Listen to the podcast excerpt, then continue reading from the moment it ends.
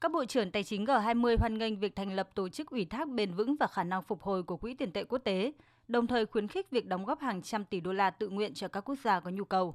Trong bối cảnh kinh tế toàn cầu chưa phục hồi hoàn toàn và cuộc xung đột ở Ukraine, các nước thành viên G20 cũng nhất trí về nguyên tắc việc thành lập quỹ toàn cầu sẵn sàng cho đại dịch.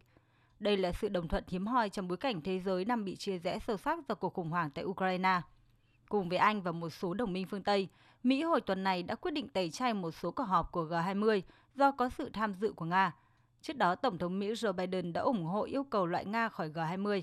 Theo Bộ trưởng Tài chính Indonesia Mulyani Indrawati, nước chủ tịch G20, cuộc xung đột tại Ukraine và những tác động của nó đã không thể làm lệch trọng tâm của cuộc họp, cũng như quyết tâm phá bỏ những trở ngại đối với tăng trưởng toàn cầu. All members see the G20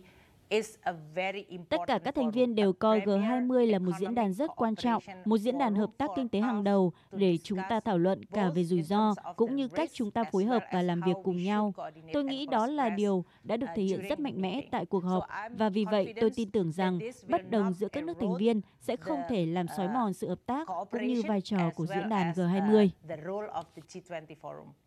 Có thể nói chiến dịch đặc biệt của Nga tại Ukraine đã chi phối gần như tất cả các diễn đàn song phương và đa phương, bất chấp tăng trưởng toàn cầu đang suy yếu, lạm phát gia tăng, khủng hoảng lương thực hiện hữu và dịch bệnh hoành hành.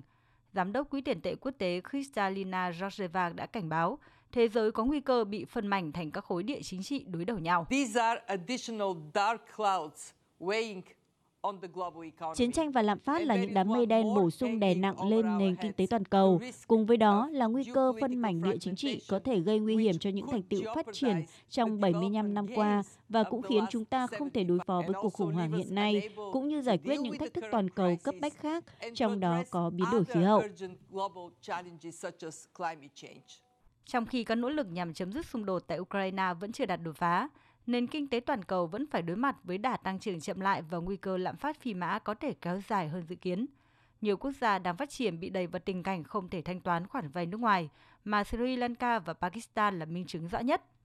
Chính phủ Sri Lanka mới đây đã phải tạm dừng thanh toán nợ nước ngoài và yêu cầu hỗ trợ tài chính khẩn cấp từ Quỹ tiền tệ quốc tế. Tuy nhiên, giới chuyên gia cũng nhận định hợp tác vẫn là xu hướng chủ đạo và trước những thách thức toàn cầu, các nước sẽ không thể làm ngơ.